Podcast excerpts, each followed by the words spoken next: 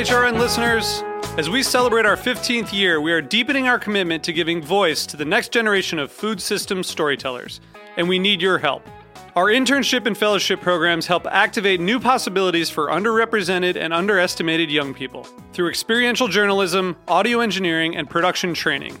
Through these unique programs, HRN helps food equity stewards build essential workforce readiness skills that expand their potential and foster economic mobility. Please consider supporting these critical programs. And with a minimum donation, you can be entered to win a dinner for two at an amazing restaurant in one of eight cities and tickets to a concert at a great venue in one of those cities. We have incredible partners across the country who have donated, as they also share our passion for helping to educate the next generation of food systems storytellers. Check out heritageradionetwork.org slash 15 to donate and enter to win today. That's heritageradionetwork.org slash 15 to donate and enter to win today. And make sure you donate before March 31st. Thank you. This episode is brought to you by Diageo Bar Academy. Learn more at diageobaracademy.com.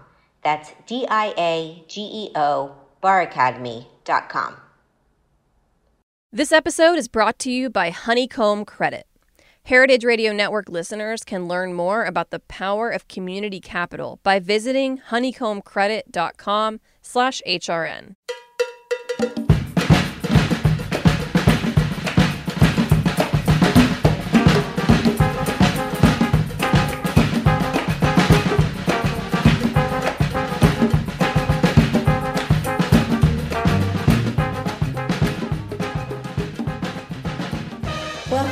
welcome to All in the Industry on Heritage Radio Network.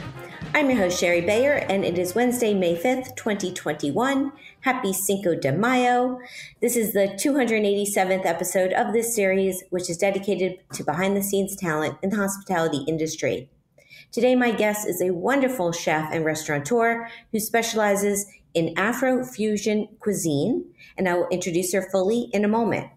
First, as I do in every show, I will start out with my PR tip, and then later we will have my speed round game, industry news segment at the end of the show this week with a special guest, Lee Brian Schrager, the founder and director of Sobe Wine and Food Festival.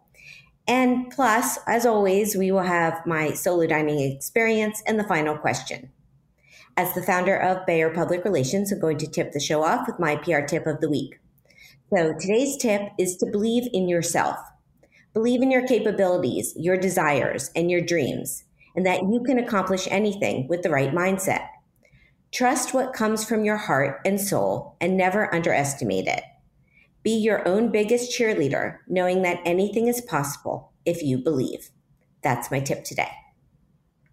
Now, I'm thrilled to have my guest joining me. It is Diana Tandia, the chef and owner of Berber Street Food an African cafe in New York City's West Village featuring Afro fusion cuisine.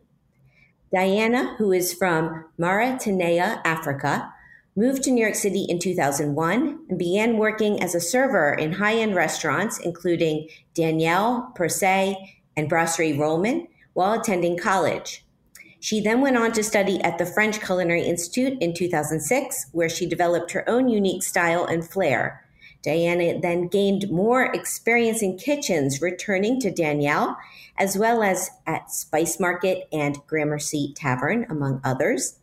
Her culinary philosophy and passion reflects the growing trend towards a healthier and down to earth lifestyle. So, hi, Diana. Welcome to the show. Hi, Shari. Thank you so much. Thanks for having me. I'm thrilled to have you. I know we've been trying to make this happen for a little while. So it's it's great. We're doing it today. And I always start out with my guests to find out about their background. And I'm very intrigued by yours because you grew up in, in Africa where I and, and it's on my list of must visit places. so, oh yeah. tell me a little bit about your, your childhood and, and how your family, if they influenced your career in cooking. Yes, originally I'm from West Africa, which I call a fairy tale country. It's located in the West North. And uh, I was raised in two families. My mom is from like a Berber tribe, and my dad is Saraxolé with the Senegalese roots. So I was raised in two different culture, Mauritania, and I spent a lot of time in my teenager life in Senegal. So growing up at young age, I watched my family making food from scratch. So I, I developed a really great relationship with food. And during my teenager uh, time, I spent a lot of time in the kitchen helping our cooks and my aunt to make food from scratch. So I had that passion of food with me since I was young. So when you moved to New York, it was at the at that time you weren't thinking of a culinary career, but it was more you're working restaurants to support yourself. Not really, because uh, I moved in New York in 2001 to after I graduated high school. Because my dad is a diplomat, so I guess I don't know if you can relay in that, but being African, you're always told what to do and what either you can be an engineer or doctor or a nurse or something. My parents wanted me really to follow their path. So I came here and I was uh, I, I wanted to major in political science. And while I was going to college, I needed to support myself.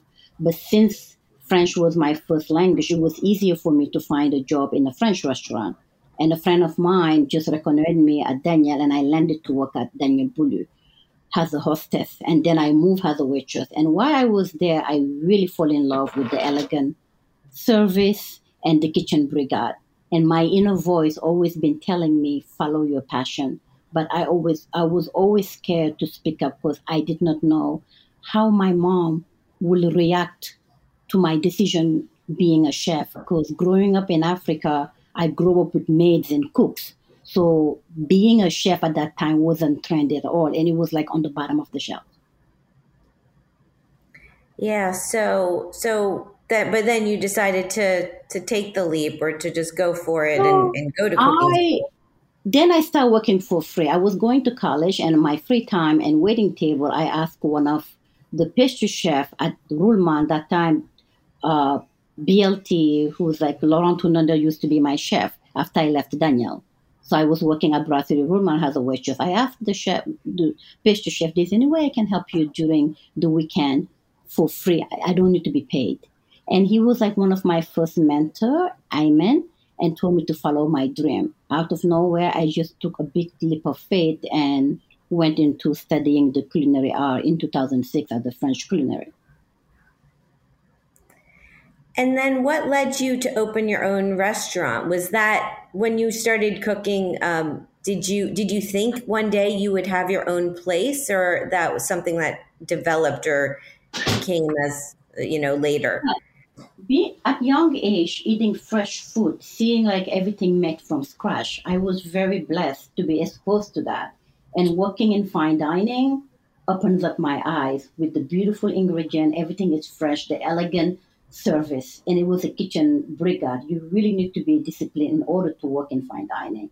And uh, what's really opened my mind to open my restaurant was like after I left fine dining, I felt like I had a call. Unfortunately, I lost my mom in 2016. So I left to Asia again and I went to Bali for a silent retreat. So when I went to a silent retreat, I was so much in pain and I needed to heal. And I asked the Divine Spirit for guidance in my purpose in life. So when I came back in New York, then I realized, wow, I am ready.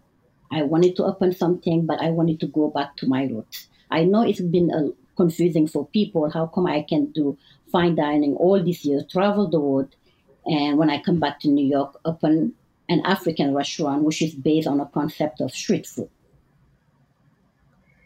Yeah, well, I mean, how have you? I mean, I, I mean, the decision is I think it's it's amazing that you would take your fine dining background and be able to you know apply it to anything you wanted to do with doing mm-hmm. street food. But how has that been with consumers' perception from when you opened and even till now? Uh, because there aren't you know li- even living in New York City, I feel African cuisine is is still pretty much I don't know under the radar or it's just underrepresented about.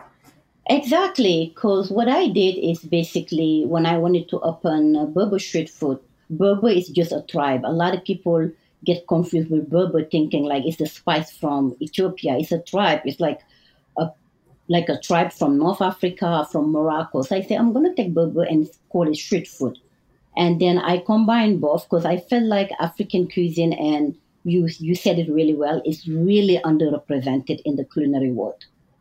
When you talk about African food, it's either people think it's too spicy or not healthy. So since God gave me the voice to be able to work in fine dining and travel the world, so I wanted to educate people. Then I said, okay, how about we do African cuisine and then with a flair of French and Asian? Because uh, people don't understand the African diet. When you talk about African food, it's basically the food is like based on a wholesome diet instead of like a process, uh, processed food. So that's what really led me to open the Afro uh, Berber Street Food to educate people and uh, talk about to put basically African cuisine on the map. So, what are some of your signature dishes, or if someone coming there the first time, what would you what would you recommend for them to get? Well, definitely, my menu tells a story. We have like a lot of dishes that crisscross and that can educate you about uh, African slavery, that can educate you about the diet of being vegan, which is very trendy right now. So the best dish of my like uh, which put me really is like the uh, the Berber fist, which is like a, a, a, leg of lamb which we marinated 24 hours with a lot of bold spices. We blend, which I blend myself, and it's uh, marinated for 24 hours. Then we grill it and serve it in a beautiful chunk bowl. So the presentation is very eye catching and we invest a lot of time and love in our dishes. Then we have the mafé pot, which is vegan because I have a big vegan menu, which is a, a, peanut butter sauce we cook in an okra and it's served with cassava uh, fufu. Fufu is like a pounded cassava, which is like a very uh, nutrient and that keep you going all day. Then we have the akara. I'm sure you're foodie, should know about the akara, which is the black eyed pea. The only place you will see akara beside Africa will be in Brazil, in uh, Bahia, and they call it acarajé.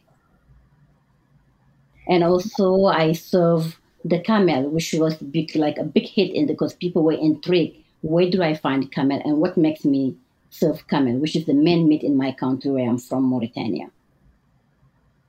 Wow, I mean, I'm just listening to you, and I'm getting hungry. And I have to say, when I was when I was I was on your website looking around, and also I was just I was I was like, I have to get back down to your restaurant. Uh, you have so many amazing dishes, and I also it's very user friendly as well because you have pictures and descriptions on your website. So someone not as familiar with your food, it, it makes it it makes it you know very easy to to you know see what you're offering and and want to come visit. yeah, because I need it because I know a lot of restaurants, especially fine dining, they will give you the main ingredient they use. That's it. But since mm-hmm. I'm doing a cuisine which is very different, underrepresented, I need to take another step and make sure I describe, put like beautiful pictures at the same time, also describe the food so people can be comfortable. Because it's a type of cuisine where like a lot of Westerners are not accustomed to it. They think it's spicy. They think they, they have no idea when they sit.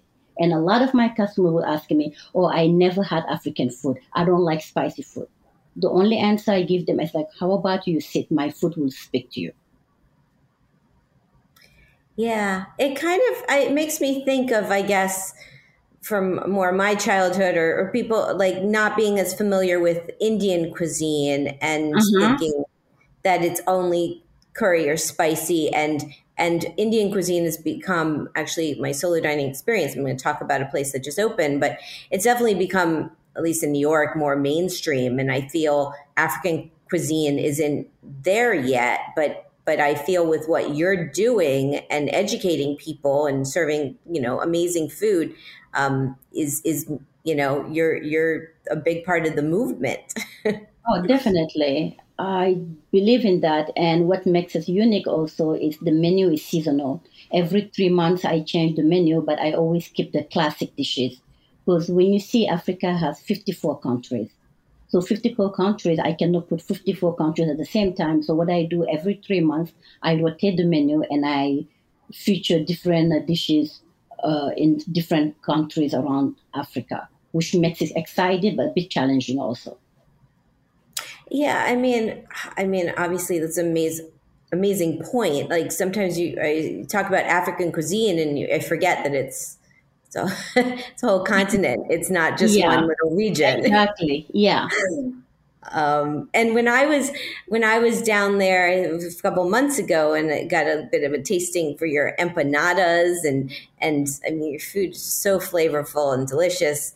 Uh, I was I wanted to talk a little bit about what's happened in the, this past year because at that time when I was down, it was there was limited outdoor dining or sat outside. But you you didn't did you have indoor before or I did have yes, I did have like sixteen uh, actually sixteen seat. But the main concept when I opened Berber Street Food, because before I opened Berber Street Food, I used to do a lot of catering. Living in Tribeca is a blessing because we have a lot of rooftop. All my friends always uh, invite me, say, "Oh, I have a party for ten people or twenty. Can you cater for me?" And also, they call Tribeca the nursery of New York City. There's a lot of kids. That's the best place to raise a kid. So I did a lot of birthdays, and most of my friends also they own houses in the Hampton. So I spent a lot of time in the Hampton catering. So the demand was so big, but I could not find the kitchen. I was struggling going to Brooklyn. So I was working on the West Village one day, and I saw that small spot. So the main idea was basically to open Berber Street Food cater, and then while I'm catering, I'm just gonna sell small stuff. Then the write up got big. Everybody loved the food, so that's why I end up having the inside. But it wasn't part of my plan to have people in. It was just like a takeout. At the same time, I will continue doing my catering. And after then, we had big corporate before COVID. We were doing really good because after all the write up and people enjoying my food, sampling it, we were doing a lot of corporate events, especially corporate lunch, and we had a lot of corporate uh, account for lunch and dinner. And after COVID hit, it was very challenging because my cell went really down, and I had to let go half of my team because I couldn't pay them anymore. Unfortunately, everybody works from home. No one was ordering corporate dinner or lunch. So I right. had to change the whole concept, make the kitchen bigger, and just rely on a beautiful day. If it's a great day, we have our outdoor open and we're just doing now takeout and people still miss the plating because everything is very earthy the way we play the, the wooden bowl we use so i still have like an eight seat outside first come first serve so it's been a, very challenging time for me to be a small business and to serve a unique cuisine which is not exposed to the western world so I have to change. And also, the only thing that saved me, I do have a lot of regulars and the newcomers and the trend of being vegan. So I think sometimes obstacle can be a blessing. That give me a time to sit back, think deeply. How can I bring more customers? And since I added like more vegan uh, option and make it big, so I see like a lot of newcomer coming to try my food. But still, I have not really make money. And on top of that, I supervise everything. I work long hours. I am the chef with two great cook behind me that supporting me. I do the service. I am the cashier, but also that makes me give me the chance to be very close to my customers, to listen to them and to be in touch. Wow. Yeah, no, I feel for you. And I know, I mean, chef owner, your business and this just, I mean, it's been, it's been such a hard year. Uh, and I, but it's, it is great. You have your regulars and that you've, I feel like you've you've figured out how to I hate to say survive, but I guess you have. Yeah.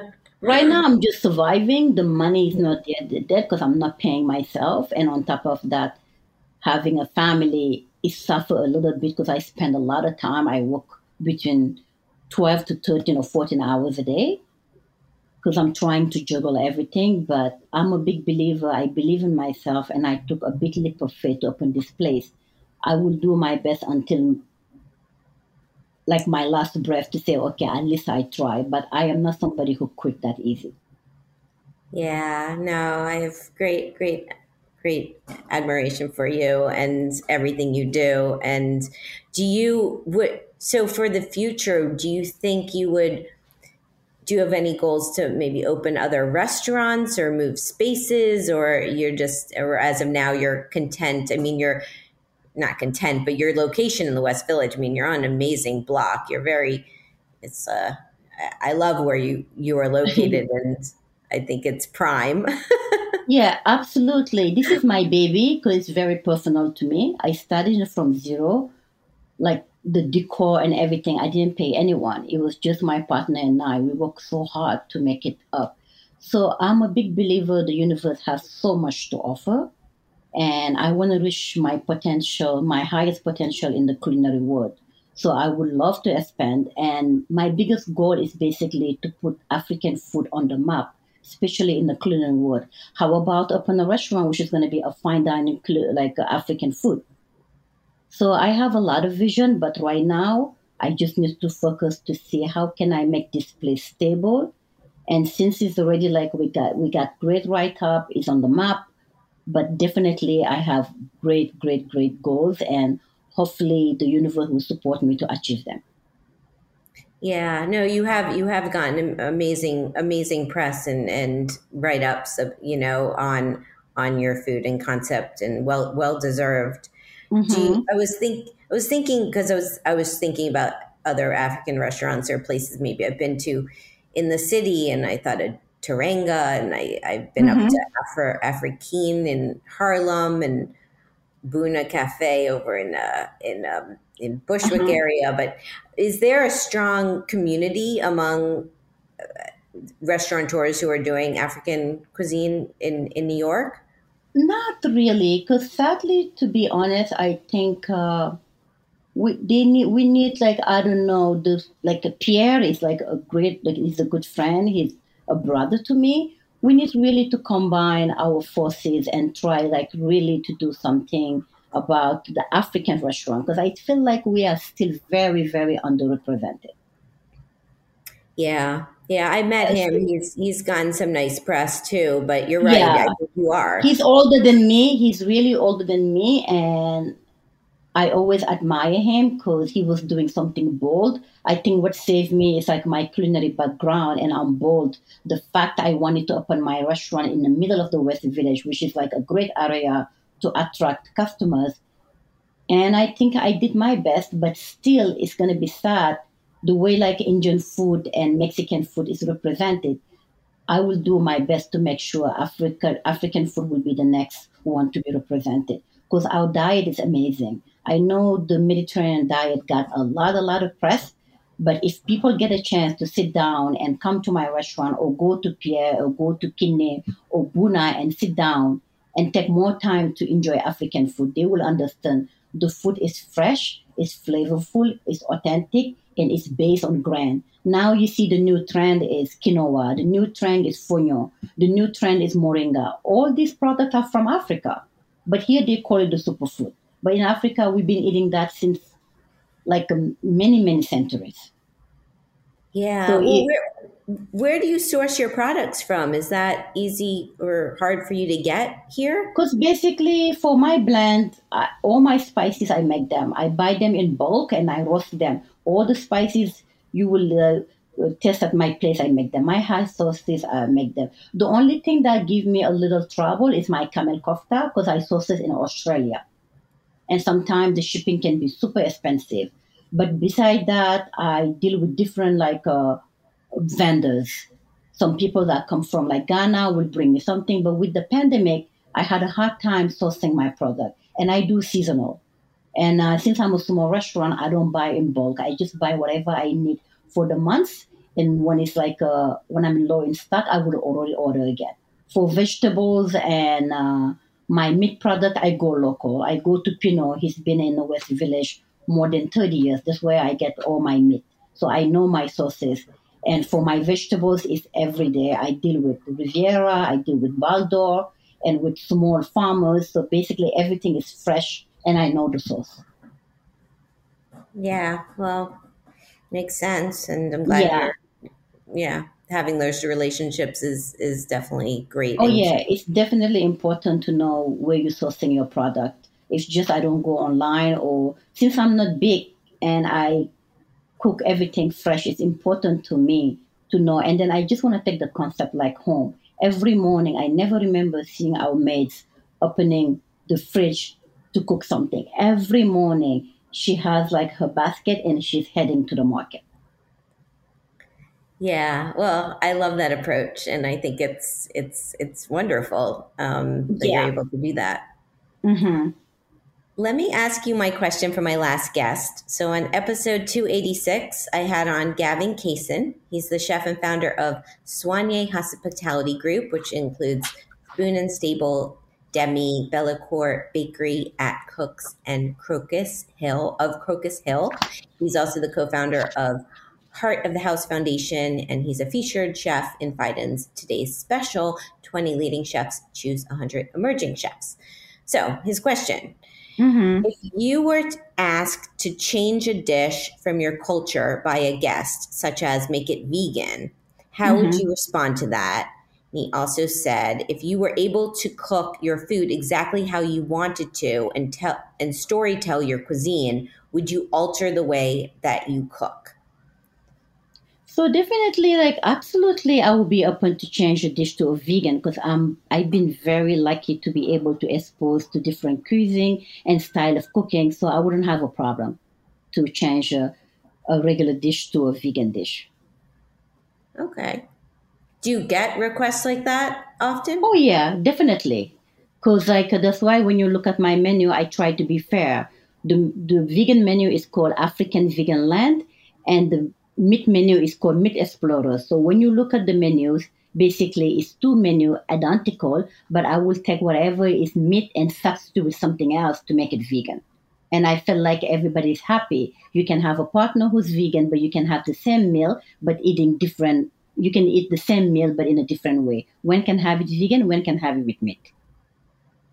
Yeah, well, best best of both worlds, and you're exactly. And you need to follow the trend right now. So I'm very comfortable doing that. Yeah, well, the well, yeah, the big news this week, or one of the main stories, was uh, about how Eleven Madison Park is is going vegan. Oh, I can wait. When I read it, I can wait. I'm so exciting, and I think the pandemic really helped every chef to sit down and think about deeply. It's about change. This is change. I think like that's true. The universe needed to reset. Mother Earth needed to reset. But as a chef, also we needed to reset the way we cook and to change, not just to know everything has to be meat. We can go plant based and make it flavorful and uh, educate people because that's our journey as a chef to feed people, but we can educate them to eat in a healthiest way. Don't get me wrong, I do still respect people who eat meat, but also I think it is time for us to go back to Mother Earth and get our sources from there. Yeah, and I was just thinking, I ran into you uh, at Dirt Candy Exactly. So. Yeah, because I don't eat red meat, and believe it or not, coming from Mauritania, which is the diet is ninety nine percent red meat. We eat a lot of cow, camel, and lamb. So being a chef, it was a bit like, uh, how can I serve this?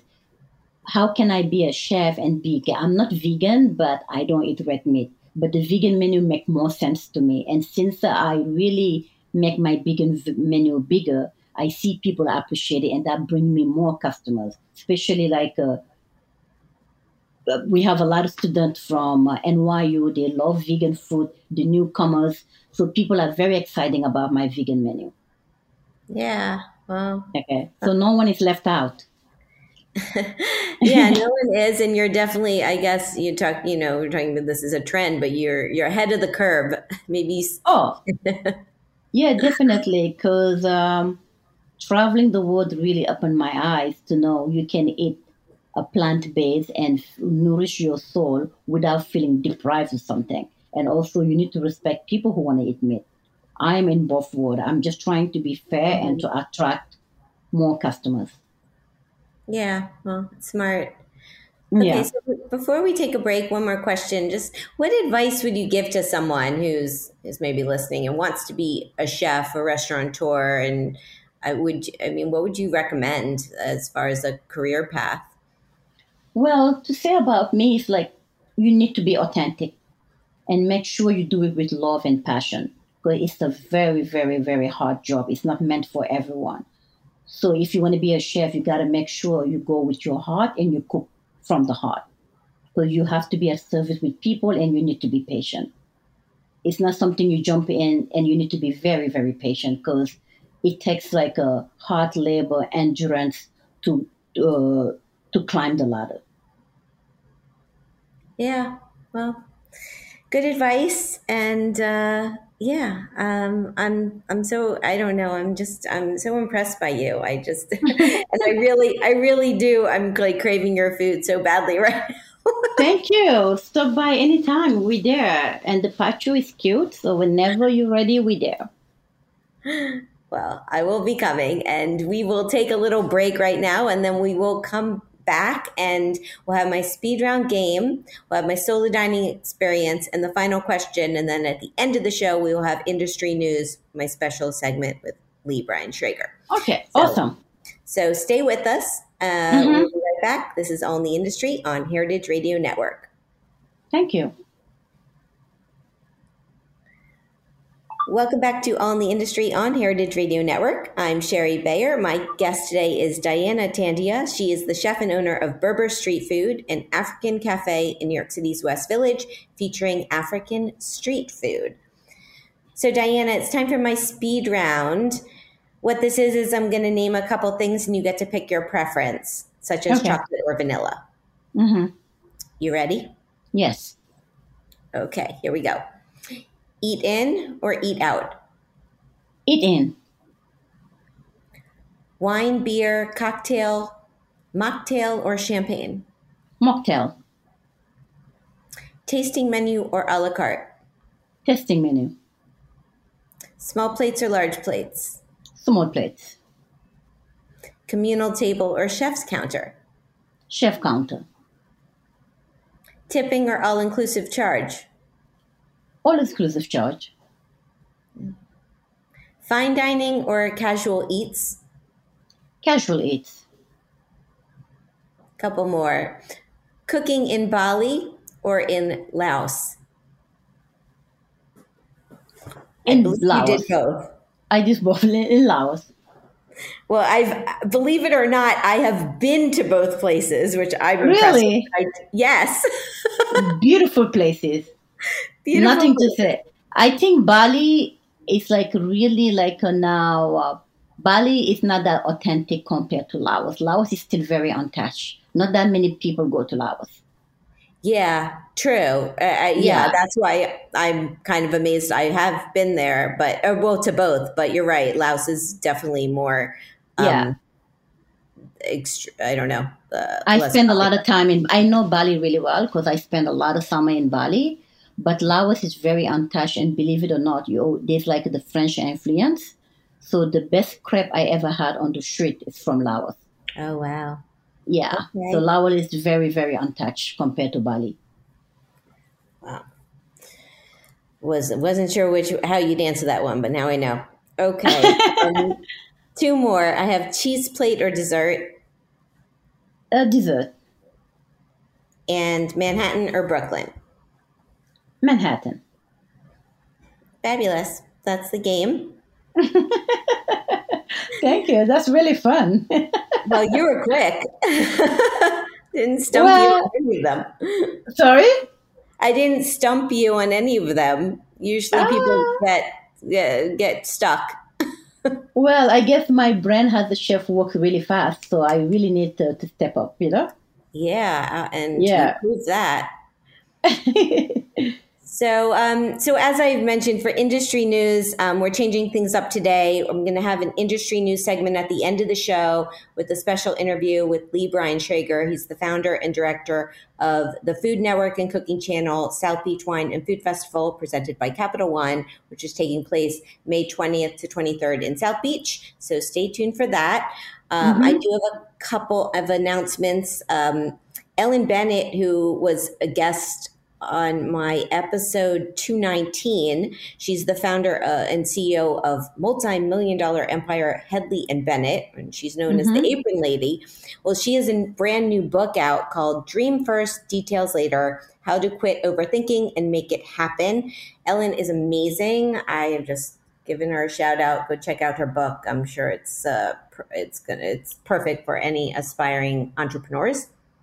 And congratulations to her just a reminder that alltheindustry.com backslash merch is the place to go if you'd like to get some all in the industry hats or any other items we we have and the hats um, i'm donating 100% of the the sales to the Independent Restaurant Coalition for any purchases through May 31st. So um, go go on there and uh, get get some all in the industry hats and other other fun stuff that we have.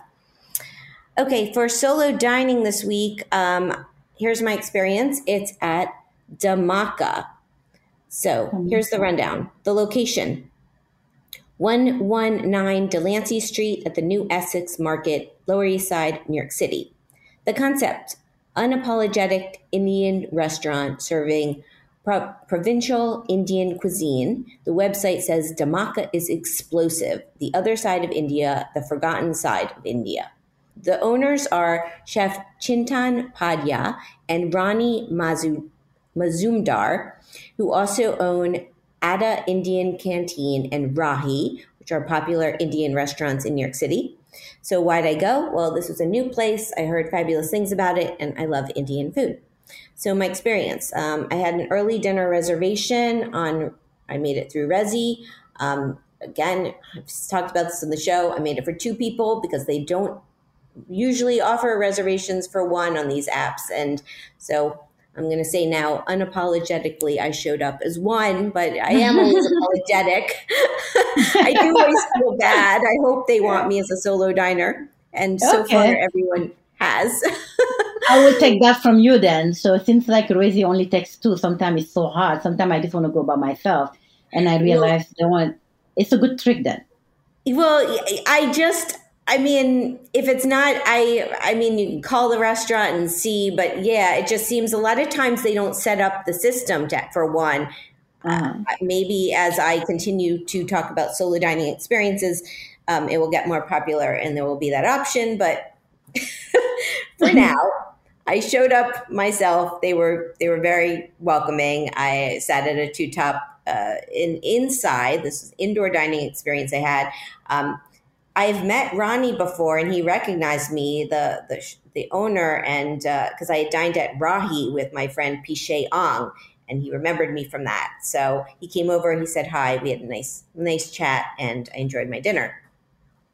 So what did I get? I got the poplet fry with ginger, cumin, and green chutney. I also got their pressure cook cooker pulao chicken with basmati mm-hmm. rice and garam masala. I got a side of paratha, and for dessert, chena poda, which is the only dessert that they offer.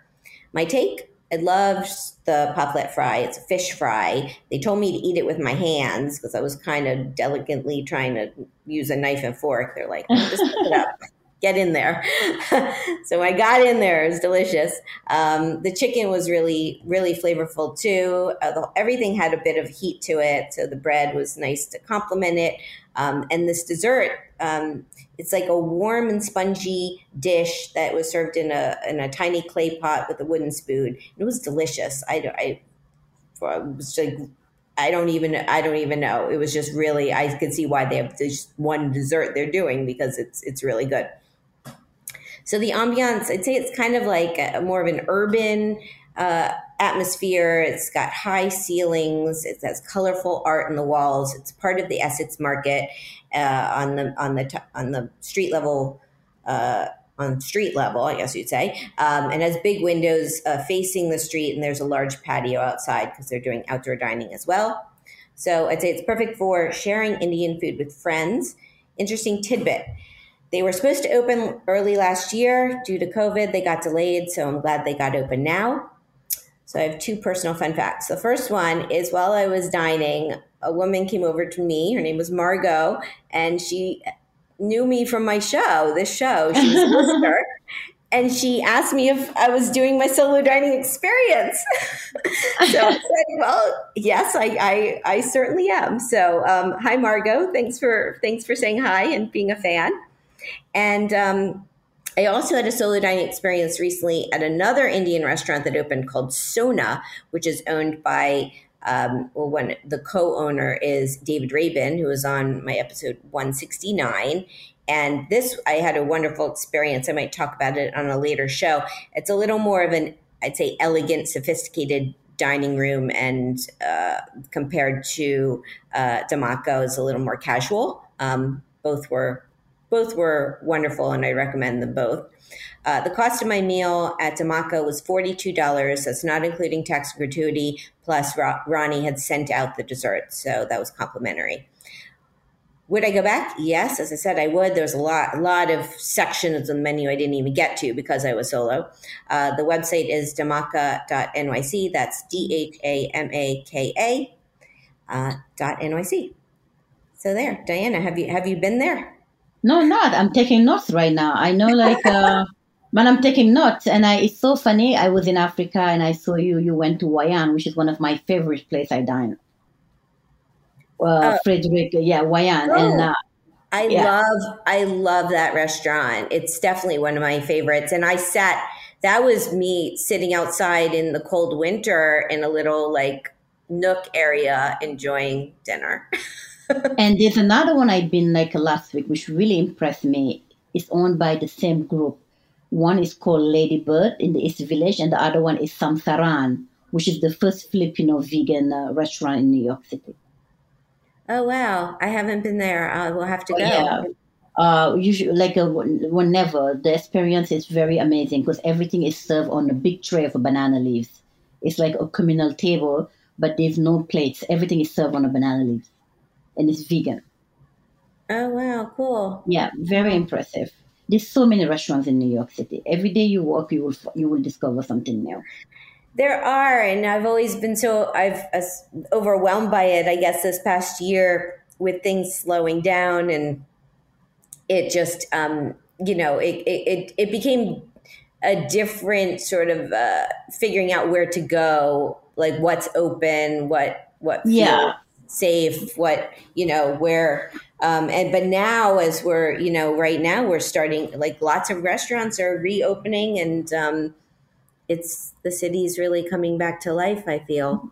But don't you think so? Having the outdoor dining outside, the patio, it makes it, it gives the character to New York. It's very elegant. Sometimes I can feel I'm in Italy. Sometimes I feel I'm in Paris or somewhere in Europe. I think it gives a lot of charm to the city. Yes, I definitely think I, I think it it's brought a lot of character and and it's been it's amazing to see what restaurateurs have done to create very welcoming outdoor spaces. And yes.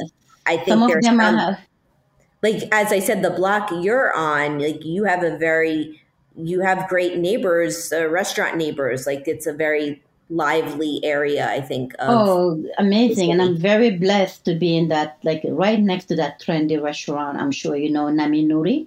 Yes, I think so I did. I did a solo dining experience of theirs. Yeah, it's a great place. It's a trendy. It's a trendy place to go. People who like to take Instagram pictures.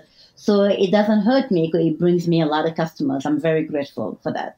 Yeah, yeah. yeah. I like their stuff. Mm-hmm. It's uh, I don't know. Yeah, it's I did cute. It, I, I, took it, I, took it, to go once um, last year. Oh, really? You have to mm-hmm. come back and sit down and see it. I think it's a different approach and it's cute. So basically a lot of people who will never think about African food will go there. And the next day they will come to me telling me we were having dinner and we saw your menu It look so interesting. That's why we're here. Yeah. yeah. So yeah, that no, that block is very interesting. Well, yeah, it is. Well, and they're because they're. I mean, that's sushi. They're doing something completely different than what you're doing. But people who love food would, you know, it's it, it attracts them to other yeah, restaurants. Definitely. So Okay, mm-hmm. so let's do for the final question. Um, ask you to ask a question for my next guest. So um, I'm having on Adam Fournier. He is a West Coast based bartender who was recently named the 2021 U.S. Bartender of the Year in the USBG Presents World Class, sponsored by Diageo um, competition. So he won. He won Bartender of the Year, which is amazing. So Diana, what would you like to ask Adam? So I would like to know: Can a restaurant can find success just serving a mocktail drinks menu? Ooh, as someone that doesn't drink, I really like the question. Yes, because I don't. I don't drink alcohol. That's why. Yeah, me too. Me too. Oh, really? Wow. Really? So we have to that's why I want. That's really when you told me about him, I was so excited because I always wanted to ask that question to someone who's a bartender. I'm going to find out. And actually, you know, I'll say I think as you're you're talking a lot about how you know vegan is on is on trend or becoming more popular. I think non-alcoholic drinks are are the same, becoming a lot more popular. Definitely, and, yeah. And seeing, I see so the choices um, on menus are just so much better than they were five years ago, 10 years ago? Yeah, because I feel like not drinking alcohol and I'm always outside dining. I feel like sometimes I don't feel special because I don't want to just have a mojito. I want to see something more intriguing, more exciting, like the same way I'm doing as a chef and other chef to bring the vegan menu exciting. That's why I wanted to find out with like a well-known bartender. Yeah. If a restaurant can be successful just uh, serving a mocktail drinks menu. Well, I will find out. And what at your at your restaurant, what do you you have? Um, I do not have like a I because when I opened, I wasn't sure because, like I said earlier, that place was meant for catering. And after all the write up, we got so lucky to have people coming to sit down. So right now, we only do homemade juices. Everything is freshly made at the yeah. cafe. Yeah, but I'm thinking about that's why I wanted to find out if there's any way I can just be trendy and serve mocktails but that's why this is my next step. That's why I want to find out from okay. a well-known bartender. I I feel this. Is, I mean, there's so much importance now, even more so yeah. in your question, and we will, we, we will find out. Okay, we still do like a beer BYOB. You can bring your own bottle, but still, I want to see if I don't have to get a, a like a liquor license and just serve mocktail. How people will react to that. Yeah. Well, yeah. Okay. Um, we will find out. And um, thank you so much. I, I love chatting with you. I'm great to get to know you better. And I can't wait to get back to Berber Street Food and see you. Thank you so much for having me. It was a pleasure. And thank you for allowing me to share my story. And hopefully, from this, we will see more people uh, or adventurous eaters coming to try African food. Yes, I hope so too. Yeah, thank you so much, Barry. And then uh, let's catch up or whenever you get a chance, contact me. I will contact you so we can do, uh, like, we can have dinner one night. Yes, yes, we can make a reservation for two together. How about that? Definitely. but in the meantime, I will follow your path with the solo dining sometime. oh, thank you. thank you so much and have a lovely evening. We're going to take a break and we'll come back with my industry news segment with my special guest, Lee Brian Schrager, the founder and director of the Food Network and Cooking Channel South Beach Wine and Food Festival presented by Capital One. So stay with us. This is All in the Industry on Heritage Radio Network.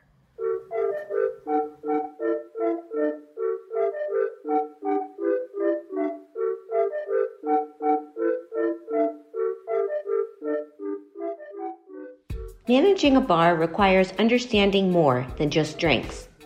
At Diageo Bar Academy, you'll find free training and resources to optimize operations, profitability, teamwork, and more, including bar management to step up your social media marketing and create profitable menus, masterclass events with global industry experts, and finance and budgeting tools to increase profit margins. Stay informed, inspired, and connected to grow your career or business by joining Diageo Bar Academy today. Visit DiageoBarAcademy.com. That's D I A G E O baracademy.com. Become a member and sign up for the newsletter. It's completely free and you will be amazed at all they have to offer. That's DiageoBarAcademy.com. D I A G E O baracademy.com. This episode is brought to you by Honeycomb Credit. Heritage Radio Network listeners can learn more about the power of community capital by visiting honeycombcredit.com/hrn. We all know that food businesses like yours are the backbone of your community. You make your neighborhood a more delicious place to be, and your customers are hungry for more. Food businesses across the country are working with Honeycomb to open new locations, buy equipment, and grow. You too can unlock fair growth capital by allowing your community to invest directly into your business. A crowd funded loan from Honeycomb deepens your customer relationships and gives them a whole new way to engage with your business. You'll also get access to thousands of local investors in the Honeycomb network who are passionate about seeing food businesses succeed. Honeycomb is the community bank of the 21st century. Fair rates, flexible terms, and no prepayment penalties. Honeycomb has proven to be an invaluable growth tool for all kinds of businesses, from James Beard nominated restaurants and upstart food trucks to organic farms and award winning breweries. Best of all, with Honeycomb, you're paying back your neighbors, not big banks. To learn more about how Honeycomb Credit can help grow your business while building vibrant, financially empowered neighborhoods, visit honeycombcredit.com/hrn.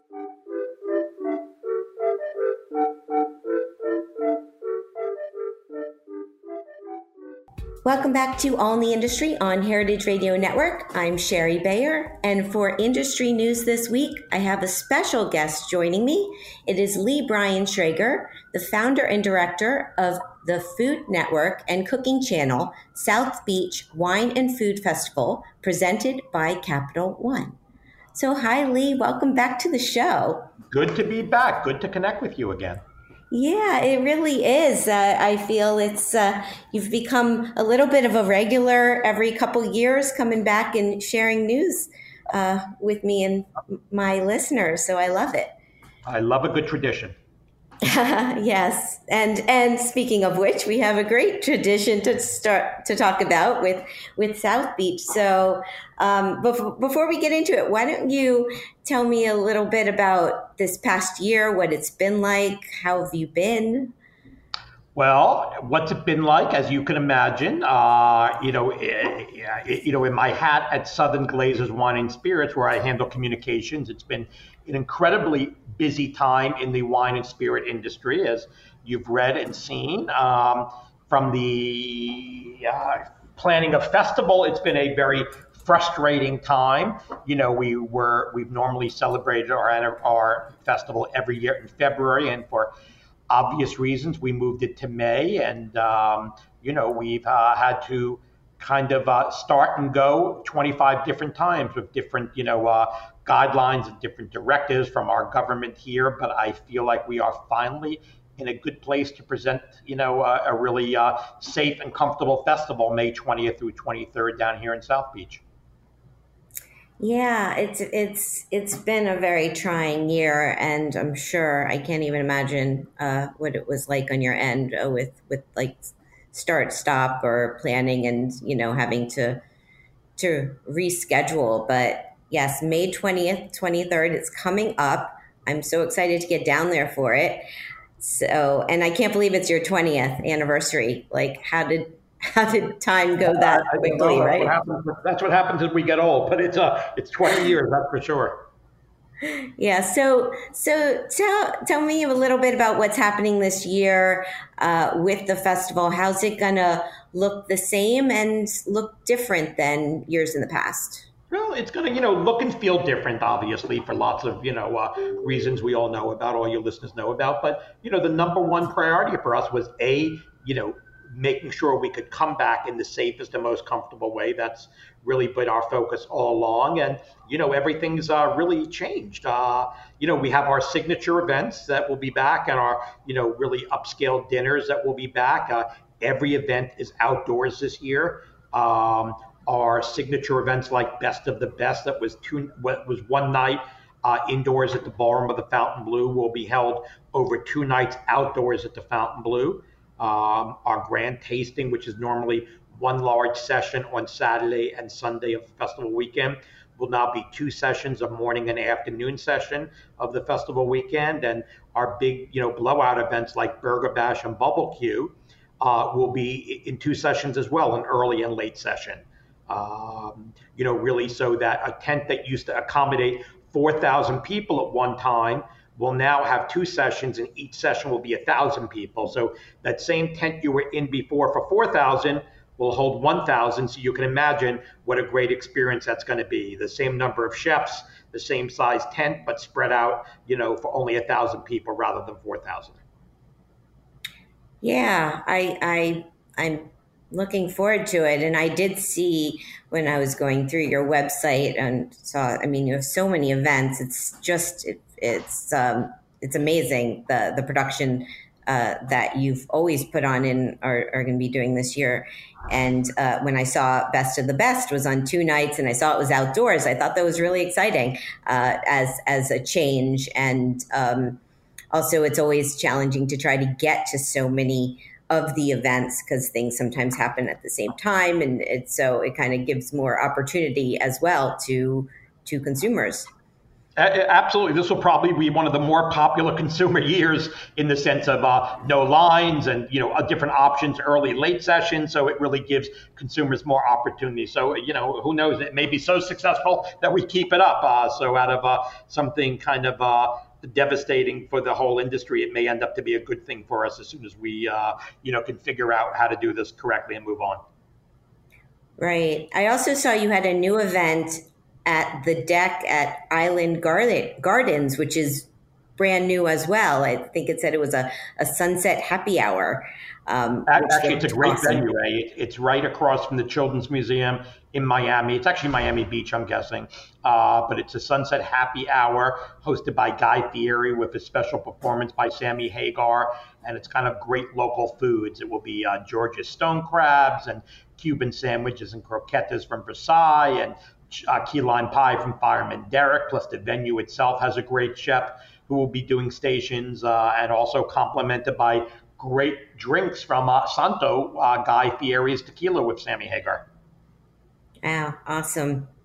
So, what are the the protocols for people who want to attend with with COVID? What are the re- requirements?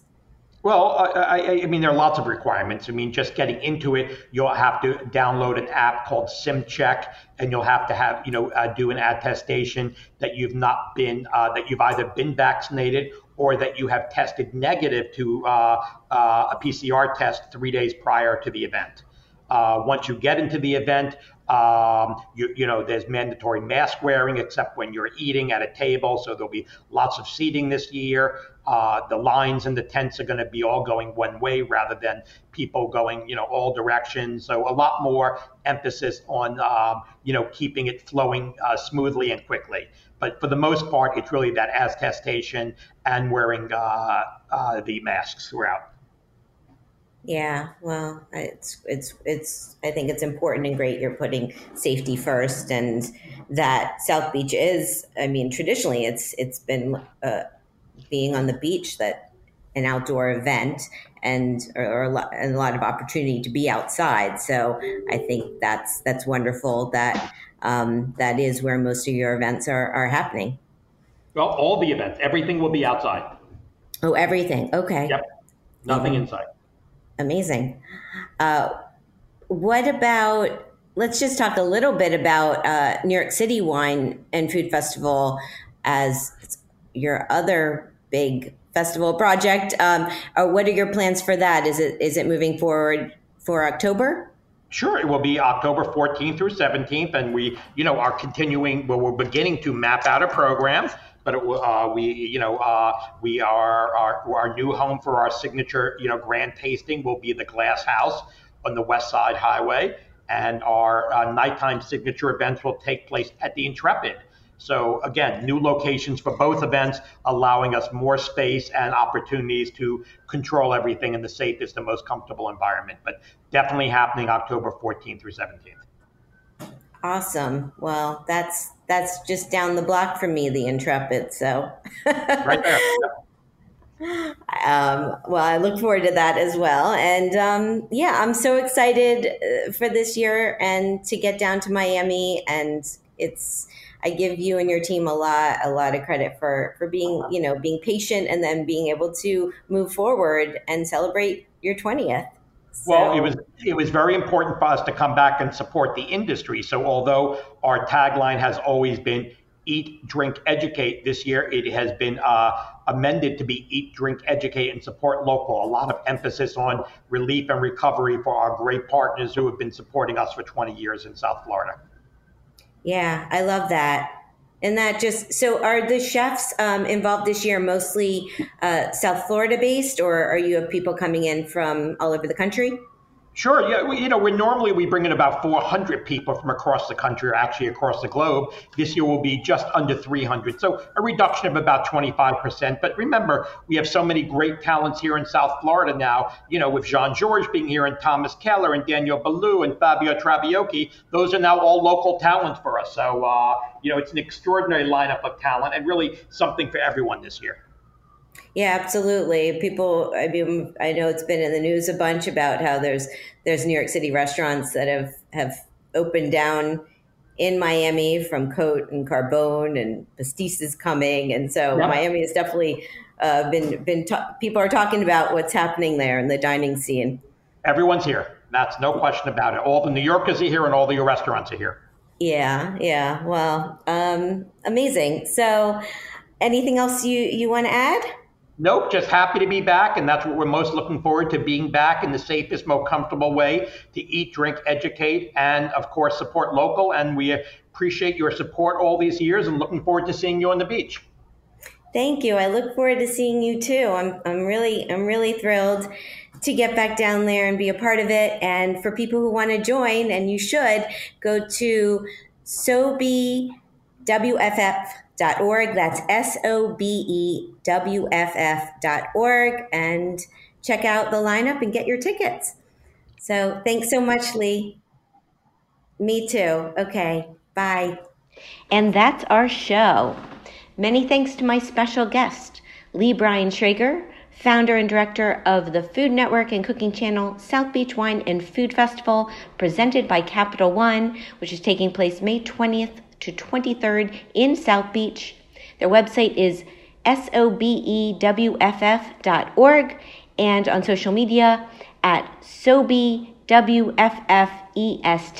hashtag SOBEWFF. Also, many thanks to my guest today, Diana Tandia, the chef and owner of Berber Street Food in New York City. Her website is berberstreetfood.com and on social media, she's at Berber Street Food. You can follow me at Shari Bayer at Bayer PR and at All Industry. My Facebook page is All in the Industry. Websites BayerPublicRelations.com, ShariBayer.com, and AllInTheIndustry.com. All of our shows are archived at heritageradionetwork.org. We are also on iTunes, Stitcher, and Spotify. Thanks to my engineer, Amanda Wang. Thanks again to Diana and Lee and Autumn Lewis from The Door. I'm Shari Bayer. I'll be back next week with a new show. Hope you'll tune in then. Stay safe and well, and thank you for being part of All in the Industry. Bye.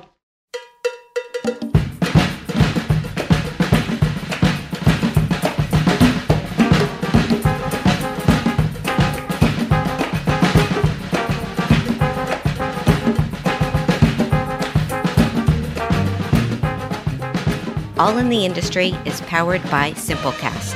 I'm Shari Bayer, and you're listening to Heritage Radio Network, a member supported podcast network broadcasting over 35 weekly shows live from Bushwick, Brooklyn.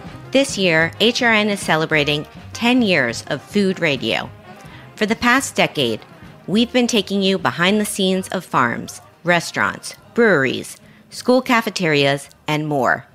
It's been 10 years and we're just getting started. Learn more at heritageradionetwork.org.